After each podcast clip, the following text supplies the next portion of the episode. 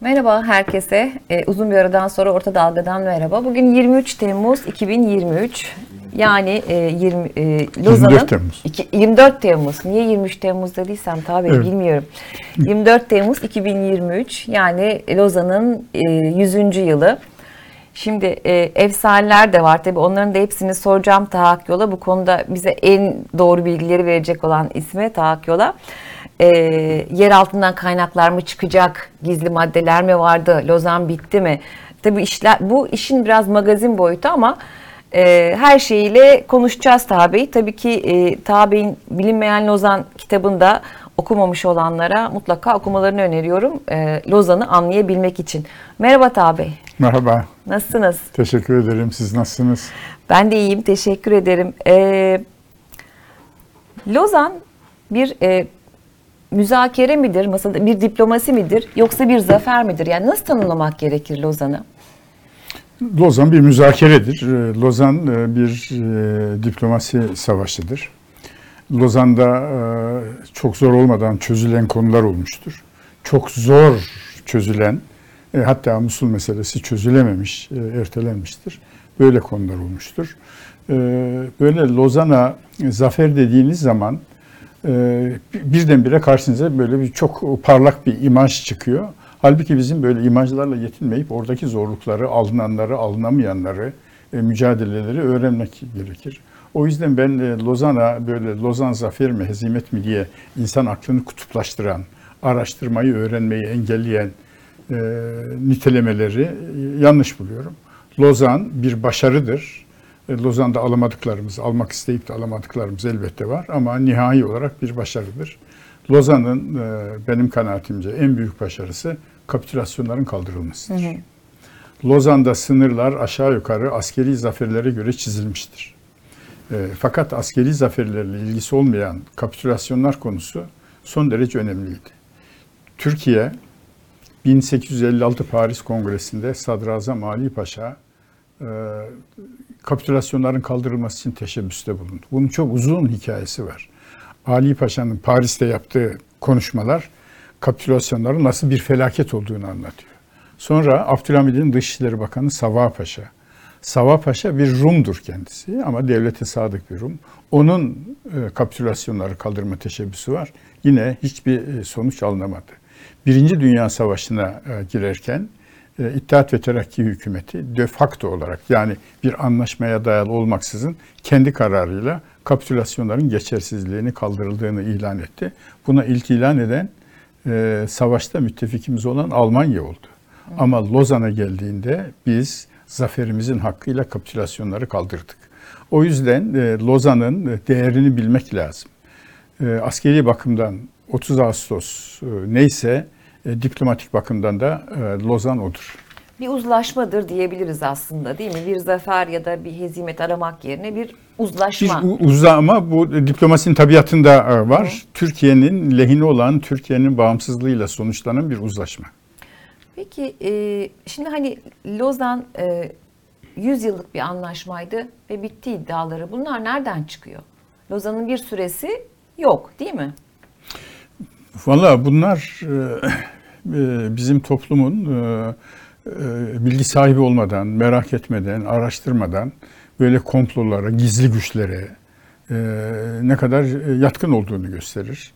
E, Bir defa Lozan'ın 100 yıllık olduğunu söyleyebilmek için bir insanın, normal bir insanın, e, lise tahsili seviyesinde normal bir insanın Lozan'da böyle bir madde var mı diye bakması lazım.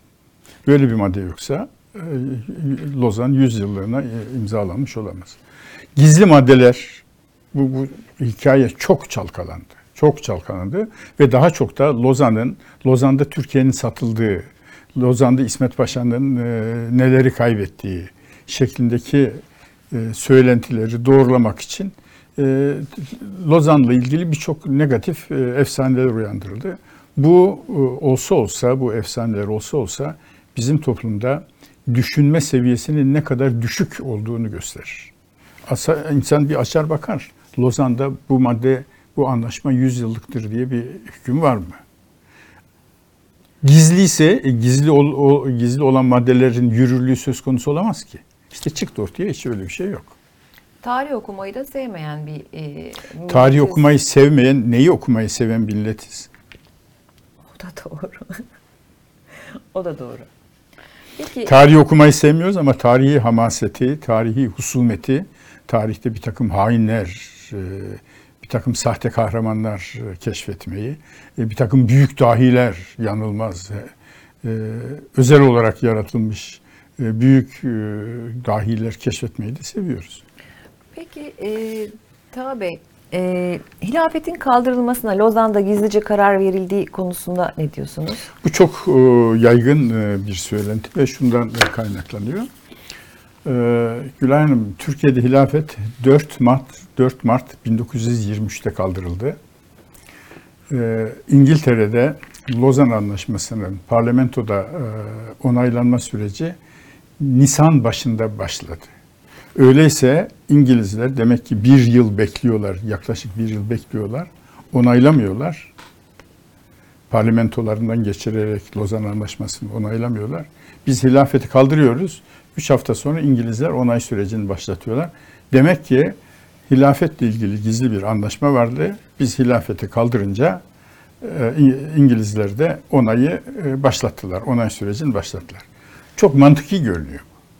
Ama işte zaten insan mantığının yanıltıcı olmasının sebebi bilimsel verilerle, tespit edilmiş doğrularla çalışmadığı zaman mantığın yanılmasıdır. İşte mantıkla Lozan 100 yıl diye efsaneler de uyandırıyor.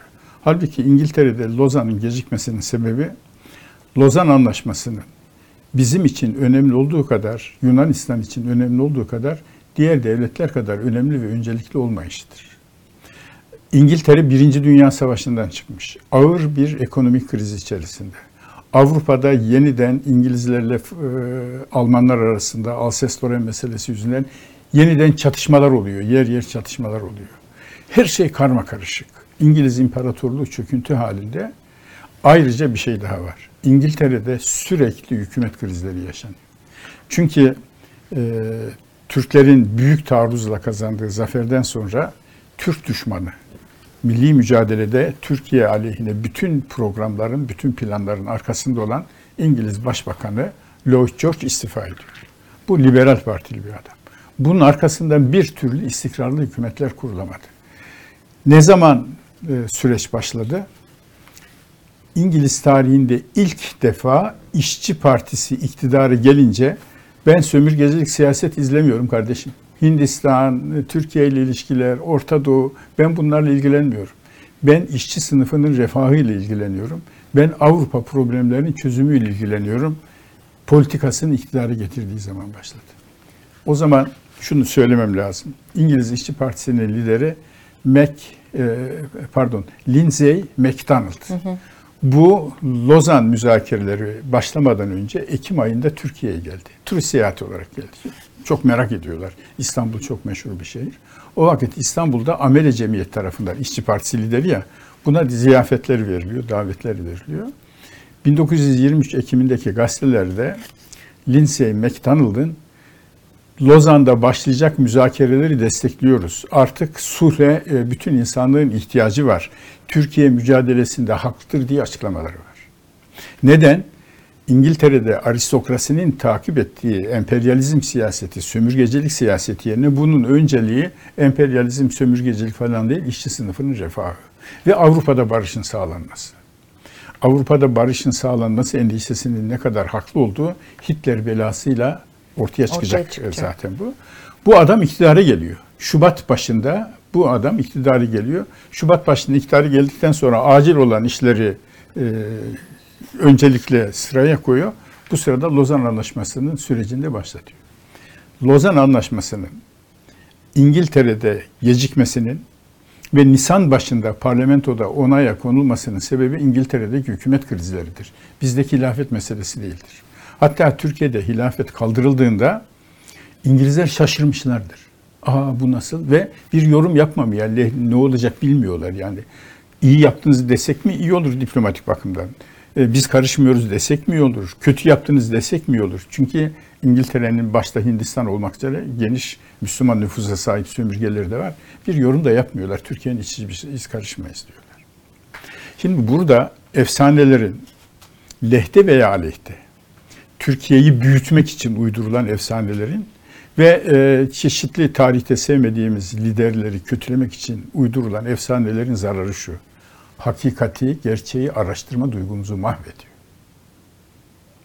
İngiltere'deki kriz yüzünden Lozan Anlaşması'nın onaylanmasının gecikmesini biz kendi kafamızın içinde dışarıda öyle değil. Gerçekte öyle değil. Kendi kafamızın içerisinde ilafetin ilgasına bağlıyoruz. Peki e, İsmet, Türk e, delegenin başında e, İsmet, İsmet Paşa vardı. E, İsmet Paşa aslında asker. Yani diplomasiyi çok da e, Yatkın değil. yatkın değil. E, ve Lord Curzon da gayet e, kurt bir Kurt tabii. kurt bir tabii. e, diplomaside hani öyle öyle. harikalar yaratan bir adam. E, İsmet Paşa'nın oradaki performansını mesela nasıl değerlendiriyorsunuz? Bugünden tarihe baktığımızda nasıl değerlendiriyorsunuz? Ee, İsmet Paşa ile Atatürk arasında çok önemli bir mizaç farkı vardır ve birbirlerini tamamlamışlardır. Atatürk atılgan, daima doğru yaptığını düşünen, hiç kimseyle eşitliği kabul etmeyen, zaten bu duygulara sahip olmasaydı Şevket Süreyyan'ın da deyimiyle ihtiras adamı olmasaydı o büyük aksiyonları yapamazdı. İsmet Paşa'da ise daha böyle bir mütevazi tavır var. İsmet Paşa diyor ki Lozan'da ben acemi bir diplomattım bu yüzden çok sıkıntılar çektim diyor. Hatıralarında anlatıyor. Ama bu sıkıntılar bize bir şey e, kaybettirmedi. Hatta bu Osmanlı borçla- borçlarıyla ilgili müzakereler sırasında ortam e, gerildiğinde e, İsmet Paşa'ya böyle bir tehditkar dille kullanıyorlar. O zaman anlaşma imzalamasın falan. İsmet Paşa diyor ki ben diyor sizin gibi diplomat değilim. Ne demek istediğinizi tam anlamadım. Ben askerim. Eğer anlaşma olmaz diyorsanız ben çizmemi tekrar giymeye hazırım diyor. Bunu kullanıyor da. Zaten İsmet Paşa'nın gönderilmesinin e, birinci sebebi bir Atatürk'ün en çok güvendiği insan olması. İsmet Paşa'dan diplomasiye daha yatkın olan Rauf Bey var. Ankara'da başvekil o zaman başbakan. Mesela onu e, göndermiyorlar.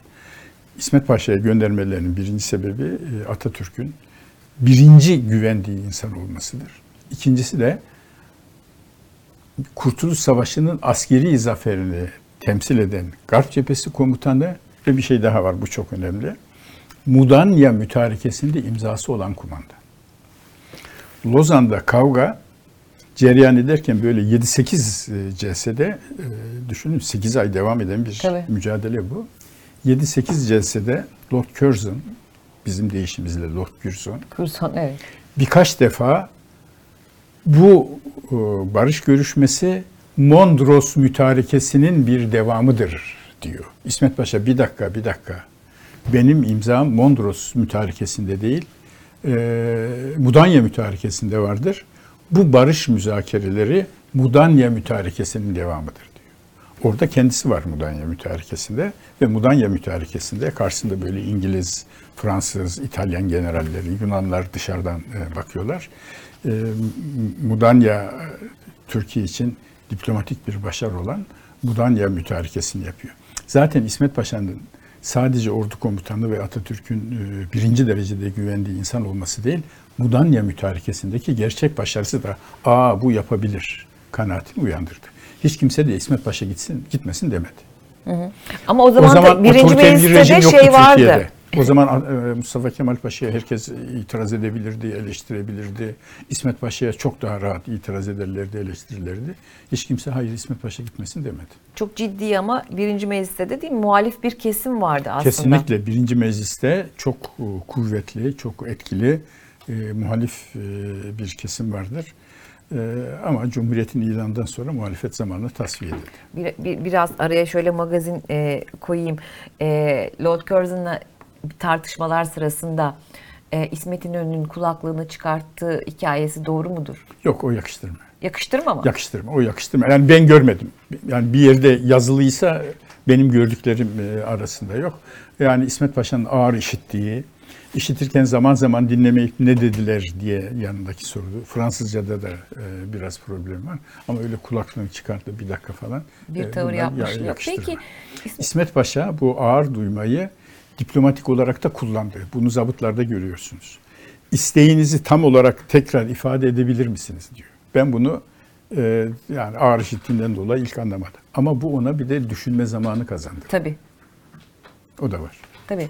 Peki e, İsmet Paşa e, Lozan'a giderken e, Gazi Mustafa Kemal ona bütün e, şeyi vermiş miydi?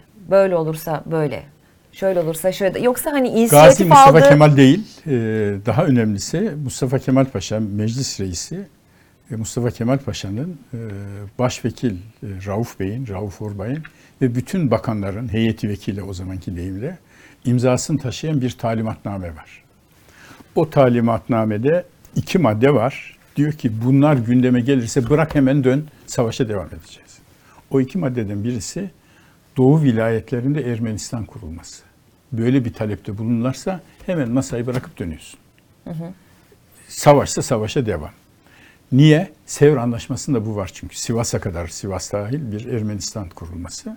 Ve o zaman İngiltere hala bu politikayı e, izliyor. Amerika'ya Ermenistan bandasını kabul etmesini teklif ediyor. Amerika çok şükür ki kabul etmedi öyle bir şeyi.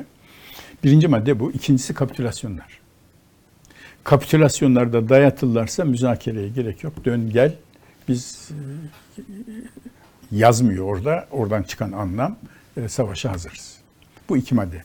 Bunun dışındakilerin hepsi müzakereye açık. E, bir tereddüt olduğu zaman da mutlaka Ankara'ya sorulması talimatı var. Mesela adalar talep edilecek deniyor. Ama e, olmadığı takdirde de bırak gel denilmiyor. Çünkü adaları almamız mümkün değildi. Adalar Donanmamız çok zayıf. ne zayıfı? Yok. Hiç yok. Şimdi zaman zaman bana e, e, sorulur. Özellikle bu Lozan belgeseli ve kitabı yayınlandıktan sonra. işte Yunan'ı denize döken ordu bir Selanik'i alamaz mıydı? Bir e, şu adayı bu adayı alamaz mıydı falan. Ben de onlara şunu söylerim. Afyon'dan yürüyerek İzmir'e kadar gelen kahraman ordunun denizden bir adım öteye gidebilmesi için bir tane kayığı var mıydı? Bırak çıkarma gemisini. Kayığı var mıydı? Üstelik İzmir limanında İngiliz harp gemileri, Fransız harp gemileri hala duruyordu. Diplomatik olarak söylediğinizde de İsmet Paşa'nın karşısına orada getirdiler zaten. E siz 1912 yılında adalarda e, adaları zaten bıraktınız. Şu anda da adaların çok büyük bir kısmı. Yani şu anda dediğim bugün değil, o gün. O günün şu anında adaların çok büyük bir kısmı e, Yunan nüfusundan e, teşekkül ediyor. Almamızı mümkün değildi. E, Sayın Cumhurbaşkanı'ndan bundan iki sene önce tahmin Evet. ediyorum bir açıklaması var. Diyor ki uzmanlara talimat verdim. E, Ege adalarını nasıl kaybettiğimizi araştıracaklar. İki sene geçti yok bir şey.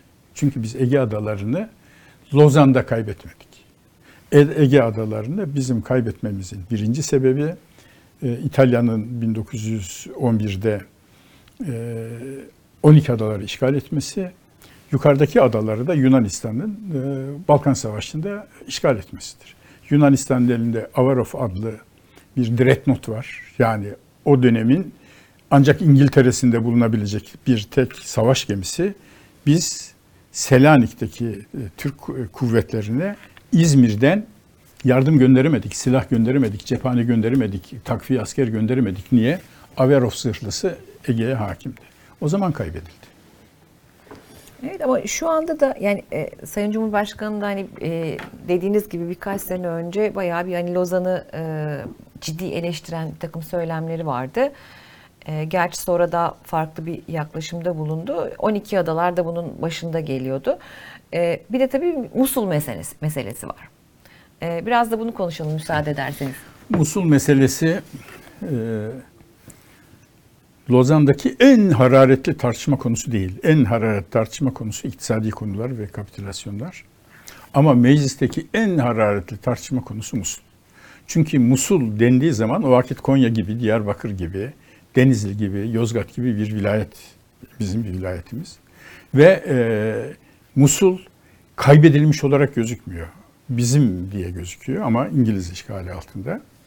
Şimdi bu Musul meselesi e, diplomatik bakımdan diplomasi nedir, kuvvet dengesi nedir, e, askeri güçle diplomatik güç arasındaki ters ve doğru orantı nedir? Bunu anlamak için çok önemli. O bakımdan kısaca özetleyeyim bu Musul meselesini.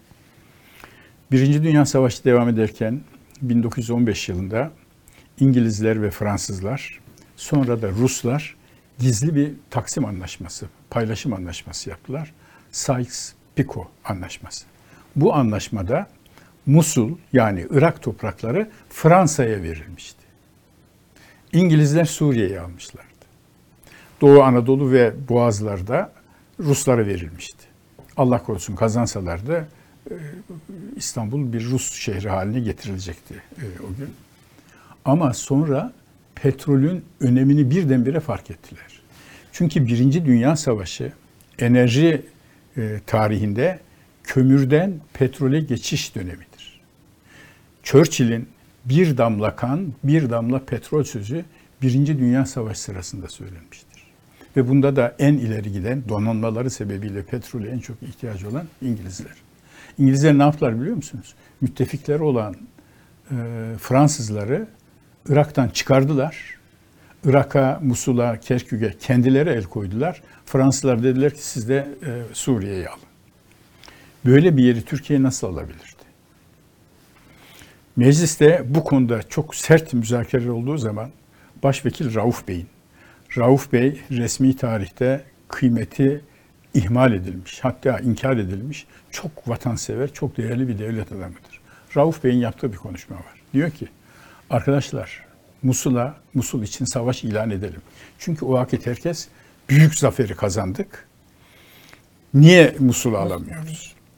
Yani Yunan gibi bir devleti gönderiyorsun da bir Musul'u alamıyorsun. Rauf Bey diyor ki Musul'da İngiliz harp tayyareleri var.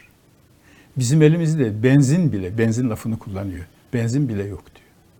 Harekat yapacaksın. Askeri neyle sevk edeceksin oraya? Yukarıdan gelen e, İngiliz e, bombardıman uçaklarına nasıl karşı koyacaksın? Nitekim Lozan Anlaşması imzalandıktan sonra biz İngiliz idaresini istemiyoruz diye e, Musul'da Kürt isyanları çıktı. İngiliz hava kuvvetleri o isyanı yukarıdan bombalarla, katliamlarla bastırdılar. Nasıl alacaktık biz Musul'u? Rauf Bey'in dediği orada e, harp gemileri var, bizim benzinimiz bile yok. Bir başka argüman Kazım Karabekir'in. Hem Rauf Bey hem Kazım Karabekir e, tek parti döneminde Atatürk'ün muhalifi olan isimlerdir. Onların tanıklığı bir siyasi amaca dayanmıyor dolayısıyla gerçeği ifade ediyorlar. Kazım Karabekir diyor ki biz muzaffer orduyu İzmir'den, Çanakkale'den, o bölgeden Musul'a çekersek Yunanistan tekrar Trakya'yı, Edirne'yi işgal eder. Öyle çünkü Türkiye'den bozgunu uğrayarak kaçan ordu İngilizlerin mali desteğiyle de yeniden teçhiz edilerek Batı Trakya'ya konuşlandırılmıştı. Bizim Trakya'yı, Edirne'yi işgal için hazır bekliyorlardı. Hatta 30 Ağustos e, Harbi'nde, 30 Ağustos taarruzundan önce e, Atatürk çok acelecidir. Hemen taarruza kalkalım, hemen taarruza kalkalım. Buna İnönü itiraz eder. Maraşal e, itiraz eder. Neden itiraz eder biliyor musun? Beklediğimiz kamyonlar gelmedi. Beklediğimiz mitralyözler gelmedi. Beklediğimiz havan topları gelmedi. Beklediğimiz böyle 7-8 tane pırpır e, keşif uçağı var. Onlar gelmedi. Onlar gelmeden taarruza kalkarsak felaket olur. Peki İsmet o zaman bekleyelim ama sen acele et.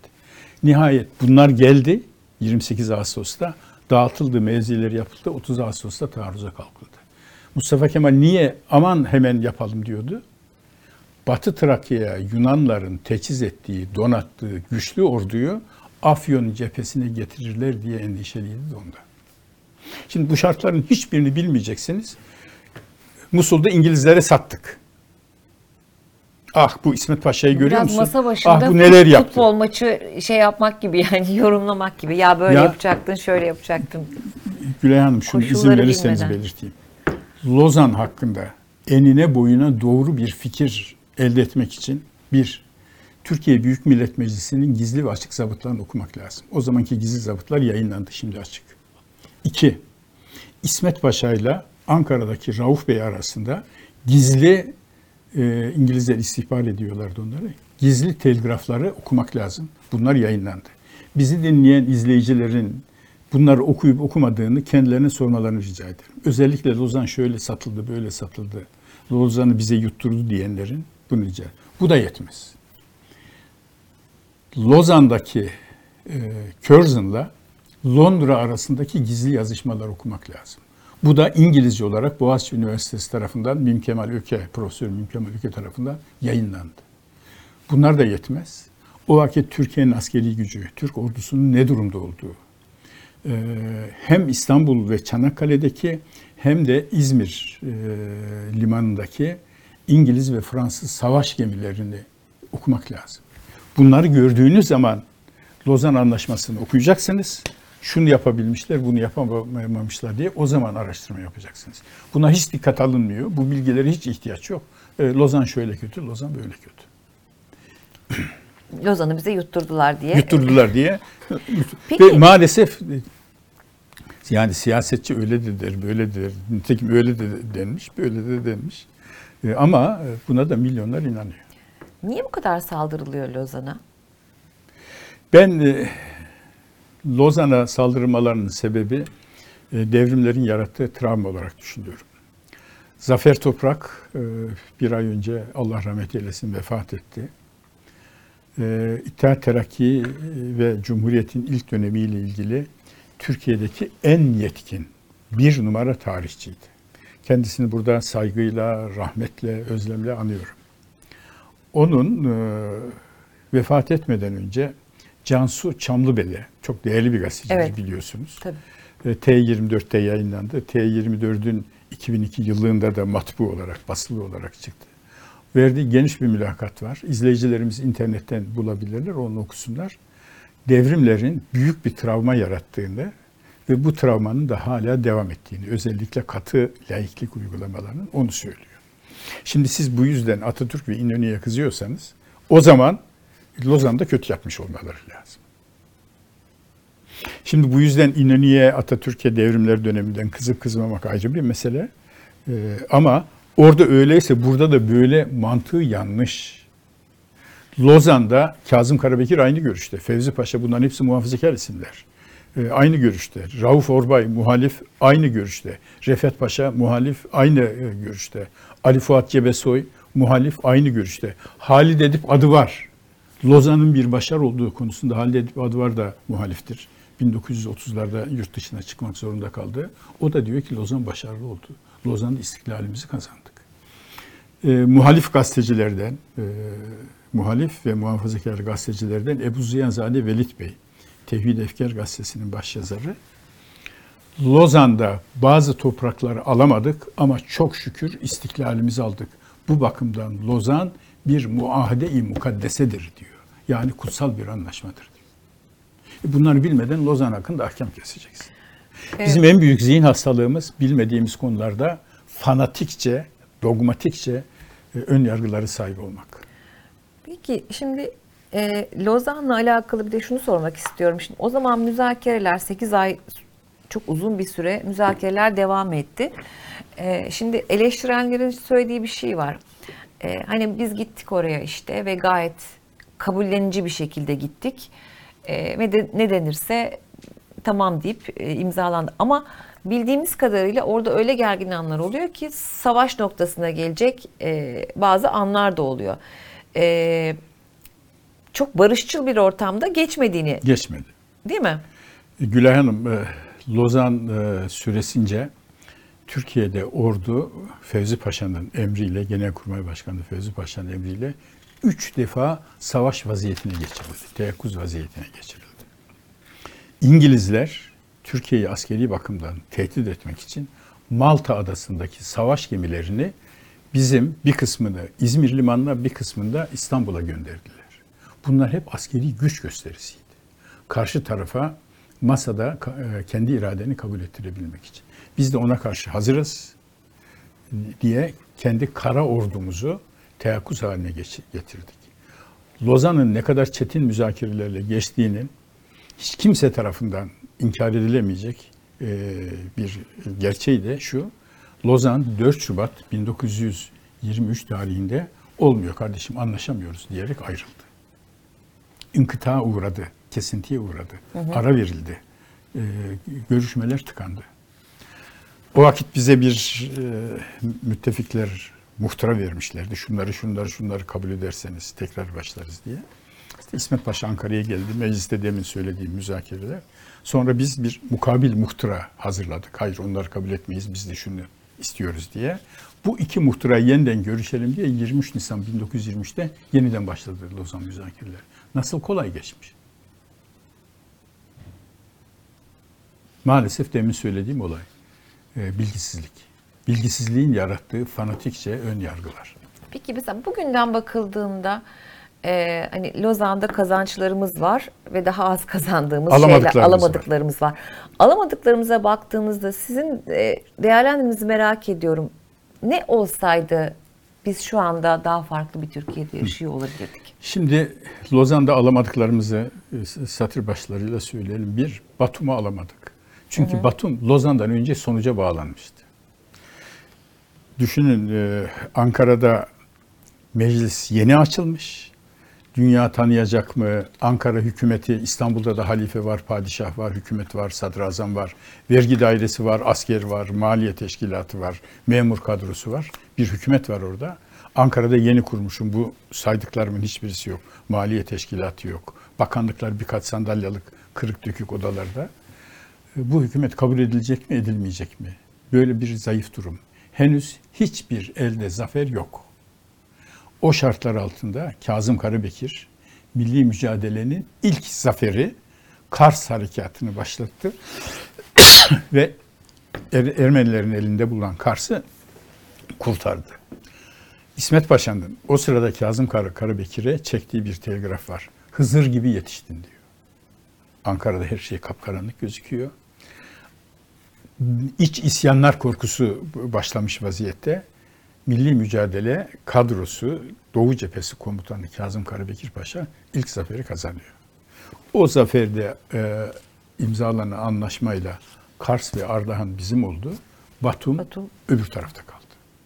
Sonra Sovyetlerle ilişkilerde bugünkü sınırlar e, kesinleştirildi. Lozan'da bunu yeniden yapamazdın. Anlaşma imzalanmış, bitmiş, kabul etmişsin. İkincisi Musul'u alamadık. Şartlarını biraz önce anlattım. Musul'u alabilmek için bizim askeri takatimiz yoktu. Musul meselesinde çok e, sıkıştırıldığı zaman Mustafa Kemal Paşa'nın e, mecliste yaptığı bir konuşma var. Orada diyor ki Musul'a asker gönderirsek gireriz. Fakat elde tutamayız. Bu çok önemli. Kim bunu söyleyen? Sakarya'nın başkomutanı. Büyük taarruzun başkomutanı. Askeri dehasını muhaliflerin bile kabul ettiği bir e, asker söylüyor bunu. Musul'a asker gönderip alabiliriz ama elde tutamayız. Niye? Başvekili Rauf Orbay'ın söylediği İngilizlerin Musul, Musul'a yerleştirdikleri savaş uçakları. Alamadığımız bu. Diğeri Hatay. Fakat Hatay'a özel statü tespit edilmesi 1938'de 39'da Hatay'ın e, tekrar ana vatana katılmasını sağladı. Lozan'da Hatay'ın Türkiye'ye katılmasının yolu e, döşenmişti, yolu açılmıştı. 1937, 38, 39'da o yoldan yürüyerek Hatay Türkiye'ye katıldı. Lozan'da eksik kalan e, diğer bir konu Boğazlar. Evet. Boğazlar'da Türk askeri olmamak üzere bir uluslararası komisyonun yönetmesi. Boğazlar'da Türk bayrağı dalgalanacak. Boğazların idaresi Türklere ait olacak. Mülki idare Türklere ait olacak ama Türk askeri olmayacak orada. Tarafsız bölge e, bir tür. E bunu da e, Montreux e, anlaşmasıyla telafi ettik. Lozan'ı imza edenler Balkan Harbi'ni yaşamışlardı. Balkanlarda Adriyatik'ten Edirne'ye kadar olan toprağı kaybeden nesildir milli mücadele yapanlar. O tecrübe vardı. Sorumluluğu onlarda değil. Sorumluluğu daha çok Enver Paşa ve arkadaşlarında.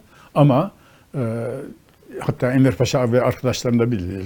Kaybın sebebi daha önceki büyük kabine denilen hükümettedir her neyse. Bu acıyı yaşamışlardı. İki, bunlar Birinci Dünya Savaşı'nı yaşamışlardı. İsmet Paşa'nın mecliste yaptığı, o Şubat'ta kesintiye uğradıktan sonra mecliste yaptığı konuşmada siyasetçiler için, hatta iş adamları için ders olması gereken bir konuşma var. Bir cümle var. Diyor ki, aynen hatırlıyorum cümleyi.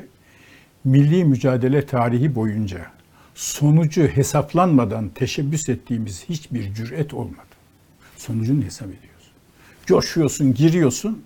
Arkasından İsmet Paşa işte bu tecrübeleri yaşadıkları için Balkanları kaybetmişler. Birinci Dünya Savaşı'nda cehennemin içinden çıkarak gelmişler. Savaş yangının içinden çıkarak gelmişler. 10 milyon nüfus kaybetmiş azınlıklar dahil bir Anadolu toprağında. Diyor ki milli mücadelede sonucunu, netaicini hesaplamadan yaptığımız hiçbir cüret olmadı. Bunlar akıl işi, bunlar tecrübe işi, bunlar bilgi işi. Hem e, milli mücadele kadrosunun tamamı sadece Atatürk değil, sırf Atatürk Atatürk denilmesi bunu bir tek adam hareketi gibi e, olarak gösteriyor. O tek adam tek adamdır ama lider olarak tek adamdır. Bütün milli mücadele kadrosu Abdülhamid'in mekteplerinden mezun olmuş bir kadrodur. Bu da bir Abdülhamid övgüsü değil. Bunlar Alman disipliniyle, Alman askerlik bilgisiyle yetiştirilmiş çok değerli kurmaylardı. Aynı zamanda da siyasi kültürleri çok iyiydi. Birinci meclisin ve ikinci meclisin diyebilirim ki okumadığım tutanağı kalmadı benim çalışmalarım sebebiyle. Oradaki seviyeye hayran kalıyorum, özlüyorum. Keşke 21. yüzyılda da o birinci mecliste Mustafa Kemal Paşa'nın e, yakasından tutup ama sen bir milli kahramansın ne yapayım deyip bırakan Ali Şükrü Bey. Bunlar yaşandı. Böyle kazanıldı o meclis. O bakımdan milli mücadeleyi, Lozan'ı bizim çok iyi okumamız lazım. Lehinde olun, aleyhinde olun. Ama başka türlü de olabilir miydi diyerek bir düşünerek, düşünmek suretiyle okuyun. Peki e, Lozan Anlaşması'ndan sonra Türkiye'de yaşayan e, azınlıklar ki o zaman azınlık denmeye başladı ve, e, ve Kürtler bundan çok mutlu e, olmadı diye hep konuşulur ve Kürtler hala günümüzde de e, bayağı bir e, işte protesto gösterileri falan yapıyorlar sanıyorum Lozan'da. Bugün öyle bir planları vardı. E, bu konuda herhangi bir eksiklik var mıydı anlaşma hazırlanırken? Şimdi azınlıklardan e, başlayalım. Lozan'da azınlıklarla ilgili en önemli karar nüfus mübadelesidir. Evet. Bir buçuk milyona yakın e, Rum e, Türkiye'den Yunanistan'a gönderildi. Malları, mülkleri burada kalarak. 500, 600, belki 800 bin civarındaki Müslüman da adalardan ve Yunanistan'dan Batı Trakya hariç Türkiye'ye gönderildi. Malları, mülkleri orada kalarak. Bu anlaşma bugünkü şartlarda düşünülemez. Büyük bir travma. Büyük bir travma. Büyük bir travma. Hiç bilmediğin bir ülkeye gidiyorsun. O ülke senin dininde de olsa, senin e, dilinde de olsa. Nitekim Türkiye'den gönderilen Rumların Yunanistan'da yabancı gibi karşılandığı, uzun süre soğuk muamele gördükleri, bunlar da nereden geldi ekmeğimizi paylaşacaklar diye kötü muamele gördükleri, aynı dramları bize gelen e, mübadil denilen bize gelen Müslüman e, göçmenlerin de yaşadıklarını bunu biliyoruz. Fakat Lozan'da bu anlaşma yapılırken Lord Curzon'a örnek vereceğim. İsmet Paşa tabii böyle söyleyecek. Lord Curzon'u söyleyeceğim. Bu mübadeleyle e, iki ülke arasında barışın sağlam temelini kuruyoruz. Şimdi düşünün Türkiye'de bugün 5-6 milyon kendisini Yunan vatandaşı hisseden Rum olsaydı barış olur muydu? Bugün Yunanistan'da 3 milyon civarında kendisini Türkiye'ye bağlı hisseden e, bir Türk e, nüfus olsaydı olur muydu? E, Bernard Lewis, büyük tarihçi, evet. Osmanlı Rumlarının kendilerini Osmanlı'ya değil Yunanistan'a bağlı hissettiklerini yazar. Bu benim iddiam değil işte yani yabancı kaynaklardan örnek gösteriyorum. Balkan Savaşı öncesinde ve Balkan Savaşı sırasında Türkiye'deki Rumlar Yunan ordusunu desteklemek için kampanya açtılar, bağış topladılar. Averov zırhlı gemisini Yunanların alabilmesinin sebeplerinden biri Türkiye'den gönderilen e, bu bağışlar. Çok uluslu imparatorlukların hepsinde sadece bizde değil. Milliyetçilik fikri uyanınca sadakat değişiyor. O zaman e, çok büyük dramlar yaşandı, çok büyük facialar yaşandı. Ama Yunanistan e, ve e, Türkiye'yi savaşın eşiğine getirecek olan bir problem çözülmüş oldu. Nihayet e, Türkiye'den giden Rumlar orada kaynaştılar. E, mal mülk sahibi oldular. E, bize gelen e, Müslümanlar da bizden kaynaştı. Hiçbir fark e, kalmadı. E, tarih melekler tarafından yazılmıyor. İnsanlar tarafından yazılıyor. evet doğru. Peki Kürtler meselesinde de Kürtler meselesinde Lozan'da İsmet Paşa'nın yaptığı konuşmalarda Musul söz konusu olduğu zaman Türkler ve Kürtler kavramını kullanıyor. O vakit işte bu ulus devlet fikri bütün zihinlerde olduğu için halk ne istiyor düşüncesi var. Halbuki orta çağda fetihler, e, istilalar yapılırken halk ne istiyor diye bir şey yok. İsmet Paşa e, Musul ve Kerkük'te yaşayan Türklerin ve Kürtlerin Türkiye'ye bağlı olmak istediğini, e, bir kurulacak Irak devletine ya hele de İngiliz idaresine taraftar olmadıklarını söylüyor. Ama demin söylediğim sebeplerle Musul alınamadı. O dönemde Mustafa Kemal Paşa'nın misak-ı milli sınırlarını anlatan üç konuşması var. Lozan'dan önce milli mücadelenin ilk yıllarında hatta ilk yıl içerisinde diyor ki milli mücadele, misak-ı milli Hatay'ı içine alır. Bugün Suriye'de bulunan e, Türk bölgelerini sayıyor. Bunu içine alır. Musul, Kerkük ve aşağıya iniyor. Süleymaniye'yi, Irak'ın güneyi, hı hı. Körfez, Süleymaniye'yi içine alarak Hakkari'den yukarı doğru gider. Amaçları buydu bizimkiler. Ee, bir takım e, fanatik Kürt milliyetçilerin izah ettiği gibi Lozan'da hadi Kürtleri bölelim diye e, Türkler emperyalistlerle anlaştı değil. Ama güçleri yetmedi. Bugün e, Kürt meselesi Türkiye'nin ciddi bir problemidir. Bunu birlikte yaşamayı sağlayacak bir sürece koymak suretiyle elbette terörizme asla meydan vermeden, asla fırsat vermeden bir reform süreci içerisinde düşünmemiz lazım. Ee, bir de şunu sormak istiyorum size. E, laiklik kelimesinin, çünkü Türkiye bir İslam devleti, e, Lozan'da kullanıldığı. Bunu da hani e, sizin kitabınızdan gene e, şey yapacağım. Rıza Nur ilk defa Lozan'da gündeme getiriyor ki kendisi de muhafazakar bir vekil aynı zamanda değil mi? Tam muhafazakar değil ama muhalif oldu sonradan. Muhalif oldu. E, laiklik kelimesi anlam olarak ilk defa Lozan'da mı kullanıldı? Yeni kurulacak Türkiye Cumhuriyeti'nin e, nasıl bir ülke olacağına dair bir... E, evet. Laiklik kelimesini kullanmadan onu ifade eden Osmanlı döneminde de e, düşünürler, e, bürokratlar, e, devlet adamları var. Fakat laiklik kelimesini çok iyi Fransızca bildiği için e, benim tespitlerime göre bir başkası daha başkasını tespit edebilir. E, Rıza Nur'dur. Oradaki mesele şu. Lozan'da adli kapitülasyonlar konuşuluyor. Biz diyoruz ki kaldıralım. Kapitülasyonlar ne? Bu ülkedeki yabancı devlet e, tebası ticaret için gelmiş. Bunlar Türk hukukuna, Türk mahkemelerine tabi olmazlar. Türk polisi bunları tutuklayamaz. Türk e, icra daireleri bunlar hakkında takibat yapamaz, kovuşturma yapamaz. No, nasıl olacak? O yabancı konsolosluklardan izin alınacak. Biraz önce söylediğim değerli diplomat, büyük sadrazam Ali Paşa Paris Kongresi'nde Fransızlara, e, müttefikleri İngilizlere hitap ediyor. Diyor ki bu diyor bir devlet içinde 40 devletin olması demek. Öyle bir durumda bunu kaldıracaksınız. Lord Curzon diyor ki ama diyor siz İslam devletisiniz. E, ben diyor danışmanlarımdan öğrendiğime göre İslam hukuku yalnız Müslümanlara uygulanır. Siz Türkiye'de kalacak olan gayrimüslimlere ve yabancılara İslam hukukunu uygulayamazsınız diyor. Kapitülasyonun gerekçesi olarak savunuyor. Bunun üzerine Rıza Nur, İsmet Paşa değil Rıza Nur. O komisyonda bulunan Rıza Nur. Bu konuları da çok iyi bilen bir adamdır. Rıza Nur yaptığı konuşmada diyor ki Türkiye laik bir devlet olacak. Yani diyor vatandaşlarına vatandaş gözüyle bakacak. Hangi dinden diye bakmayacak.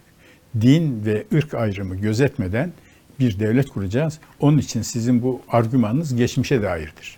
Yeni Türkiye için geçerli olmaz diyor. Lozan'da kapitülasyonların kaldırılmasını sağlayan temel Türk argümanlarından biri Rıza Nur'un bu konuşmasıdır. Bu e, Tevhid Efkar gazetesinde bu konuşma aynen çıkıyor. Laik kelimesi de geçiyor. Gazete parantez açıyor. Laikin yanına ladini yazıyor. Yani la dini dinsiz diye de tercüme edilebilir. Dinle ilgili Din olmayan, olmayan. konular diye de e, tercih edilebilir. Yani şu kalemin güzelliğinin veya çirkinliğinin dinle bir ilgisi yok. Ortalık karışıyor. Niye böyle olacak falan diye Rıza Nur'un aynı gazeteye gönderdiği bir açıklama var. E, Benim e, kitapta o açıklama aynen yer alıyor. Orada diyor ki ben bu diyor burada diyor laikliği diyor dinsizlik anlamında kullanmadım. Cemudi anlamında kullandım. Yani maddi konular, ticari konular, e, nasıl söyleyeyim dünyevi konularla ilgili olarak kullandım. Yoksa biz Müslümanız, Müslüman kalacağız diye e, devam ediyor. Laiklik kelimesinin yabancı olması ve e, ilk kullanılmaya başlandığında sözlüğe bakıp neymiş deyip Fransızca sözlüklerden ladini diye aktarılması bu tartışmalara yol açtı. Ki Rıza Nur çok muhalifti. E, hatıralarında e, Cumhuriyete e, özellikle Atatürk'e nasıl e, ağır eleştirilerde bulunduğu bilinen bir gerçek. E, şunu da sormak istiyorum. Şimdi zaman zaman gündeme e, geliyor ya. Lozan'da bir güncelleme olması mümkün mü? Herhangi bir şekilde mümkün mü? Bunu hiç ağzına almaması gereken Türkiye'dir. Maalesef Cumhurbaşkanı Lozan güncellenmeli diye içeriği belirsiz, neyi güncellenecek belli olmayan bir konuşma yaptı. Bu Türkiye'nin bu iktidar döneminde uyanan bir şüphe, Lozan'ı değiştirerek topraklarını genişletmek istediği şeklinde e, Yunanistan'a propaganda fırsatı verdi. Özellikle Miçotakis'in son 5 yıldır Türkiye'ye karşı yaptığı hücumu gördüğünüzde Türkiye genişlemeci siyaset takip ediyor. Türkiye Lozan'ı değiştirmek istiyor e, diye yaptığı konuşmalar var. Hatta çok vahimdir bir konuşmasında diyor ki Yunanistan müttefikleriyle beraber güçlüdür. Müttefikleri dediği kim? Batı, Avrupa Birliği ülkeleri. Böyle bir durumda Türkiye'nin Lozan'ın değiştirip de nereye alacağız bana söyler misiniz? Birisi çıksın. Ama Evet, Sayın o- Cumhurbaşkanı diyordu ya adaya bağırdığımızda duyduğumuz adalar gitti elimizden. Bağırdığınızda e, duyuluyor ama e, bir- bir başkası da e, bağırdığımızda şuradan duyuluyor e, diyebilir. Bağırdığımızda duyuluyor meselesi değil. Bunun e, askeri, siyasi, diplomatik bakımdan uygulanabilirliği önemli. Biraz önce söyledim. Bırak çıkarma gemisini Mehmetçiğin Afyon'dan İzmir'e koşarak gelen Mehmetçiğin bineceği kayık yoktu. Üstelik o kayıkla aşması gerekenler de İngiltere'nin, Fransa'nın harp gemileriydi. E şimdi tutup da yani orada birkaç tane e, aday için bu tür şüphelere yer e, açıp Türkiye'yi bir tür yalnızlığa sürüklemek. Sen böyle sürükleniyorsun ama öbür taraftan da adam diyor ki Yunanistan'ın Türkiye ile denk bir güç olmadığını bilen Miçotakis diyor ki Yunanistan müttefikleriyle güçlüdür. Türkiye'de müttefikleriyle güçlü olabileceği, daha da güçlü olabileceği bir diplomasi yapmaya mecburdur. Bütün Cumhuriyet tarihinin bize öğrettiği bu. Diplomasi yaparak müttefiklerimizi artırmak. Yani günlük siyasetin aslında e, gelgitleriyle karar verilecek ya da konuşulacak bir durum değil. E, ve Lozan'da güncelleme olması da dediğiniz gibi pek de mümkün gözükmüyor. Evet. Nasıl geçti bilmiyorum ama geçti. Güzel E, oldu, evet. eksik kaldığımız, e, sormayı atladığım sorular umarım ki yoktur ama Lozan'da bir tazminat meselesi var onu söyleyeyim. lütfen. E, Böyle sosyal medyada dolaşıyor. e, Yine aynı e, siyasi kesimden. İsmet Paşa Yunanistan'a Türkiye'nin tazminat e, hakkını bağışladı. Gerçekten de Yunanistan'ın Sakarya'da mağlup olduktan sonra geriye çekilirken ve işgali yaparken Anadolu'da çok büyük tahribat yaptı. Buna hem e, tecavüzler, e, katliamlar var hem de ekinleri yaktılar. E, Evleri, eşyaları falan tahrip ettiler. Bu tahribat o zaman uluslararası bir komisyon tarafından tespit edildi. Bu komisyon çalışmalarında Halide Edip var, Yakup Kadri Karasumanoğlu var. Onlar da gazeteci olarak e, izliyorlar. E, Türkiye bunun karşılığında işte şu kadar milyon altın lira, yanılmıyorsam 50 milyon, ya pardon 5 milyon altın olabilir. Rakam farklı olabilir. Tazminat istiyor. Sonunda İsmet Paşa bu tazminattan vazgeçti. Bunu söylediğimizde Karşıdaki ya şu İsmet Paşa'nın da herifin yaptığına bak yani. Yuh. Ama bunun sebebi var. Yunanistan da Venizelos da diyordu ki Türkiye'de kalan Rumların şu şu şu şu şu gayrimenkulleri var. İşte tapuları Türkiye bunun tazminatını versin. Öbür taraftan İngilizler, Fransızlar, bir ölçüde de İtalyanlar Türkiye'ye Almanların yanında savaşa girerek savaşı 4 yıl uzattınız. Bizim şu kadar kaybımıza mal oldunuz. Bize yine 5 milyon altın civarında tazminat verin diyorlardı. Bu tazminat meselesi günlerce Lozan'da kavga edildi. Bir sonuca varılamadı. En sonunda dediler ki ya bu tazminat yüzünden bunu e, Lozan'a çıkmaza sürüklemeyelim. Hepimizin barışa ihtiyacı var. Hepimiz tazminattan vazgeçelim dediler. İsmet Paşa Ankara'ya sordu. E, Rauf Orbay tamam dedi. Gazi tabii ki e, tamam dedi ve tazminattan vazgeçtiler. Şimdi işin bütününü böyle almayınca İsmet Paşa'ya bak görüyor musun? Adam Yunan'dan alacağımız ya Yunan Anadolu'yu yaktı yıktı. Ne olurdu tazminat alsaydık? Zaten fakir bir ülkeydik, yoksul bir ülkeydik. Şu kadar şehit gaziydi. Anadolu'daki evlilik çağındaki kadınların yarısı dul kalmıştı. 12 yıl savaşın faturası bu. Evet. Ama tazminatta da böyle. Onu söylemek istedim. Peki. Şimdi e, eminim atladığımız şeyler olmuştur ama e, ben bu kitabı ok- okumanızı öneriyorum. Lozan'ı birazcık daha iyi anlamak için. Size de çok teşekkür ediyorum e, Ben teşekkür katıldığınız ediyorum, için. sağ olun. E, Bir cümle yani- söyleyeceğim. Buyurun. Sağcı olun, solcu olun, İslamcı olun, Atatürkçü olun, layık olun, ne olursanız olun ama okuyun lütfen. Diyeceğim o. Evet peki çok haklısınız. Ee, ama şunu söyleyelim. e, Lozan devam ediyor. Gizli bir maddesi falan yok. Yer altından da zenginlikler falan çıkmayacak. Ee, Türkiye Cumhuriyeti için çok önemli bir e, müzakereydi, anlaşmaydı ve e, öyle de devam edecek gibi görünüyor. Çok teşekkürler Bir izlediğiniz şey diyeceğim. için. Kendime Lütfen hakim söyleyin. olamadım so- son söz senin ama niye yeraltı zenginliklerine bu kadar umut bağlıyoruz da teknolojimizi geliştirerek zengin olacağız demiyoruz. Bu çok önemli bir zihniyet. Kolay yol. Kolay yol. Ya Kolay yol. olay o. E, teknoloji kullanarak zengin olmak istiyorsan e, Batı üniversiteleri seviyesinde üniversiteden olacak arkadaş. Ortalama eğitim süresi Türkiye'de 8 yıl, 8 yıl olmayacak. Ortalama eğitim süresi en az 15 yıl olacak. İşte doktora yapanların sayısı şu kadar olacak, olacak, olacak, olacak. O nitelikli, iyi eğitimli nüfusun verimliliği artırması, teknolojiyi üretmesi ve kullanması Türkiye'yi Güney Kore seviyesine getirecek. Güney Kore'de fert başına milli gelir 35 bin dolar, petrol yok, manganez yok, bilmem ne yok falan. 35 bin dolar eğitimden ve teknolojiden. Bizde 9 bin dolar, 8 bin dolar şimdi. 10 bin dolar Kolay şimdi. yol ama yer altından belki çıkardı. umut. Fakirin İşte ekmeği. bunların hepsi zihniyet analizlerinde ipuçları. Çok özür dilerim. kestim. Estağfurullah. Çok teşekkürler. Ben teşekkür ederim. Ee, bugünlük bu kadar. Görüşmek üzere. Hoşçakalın.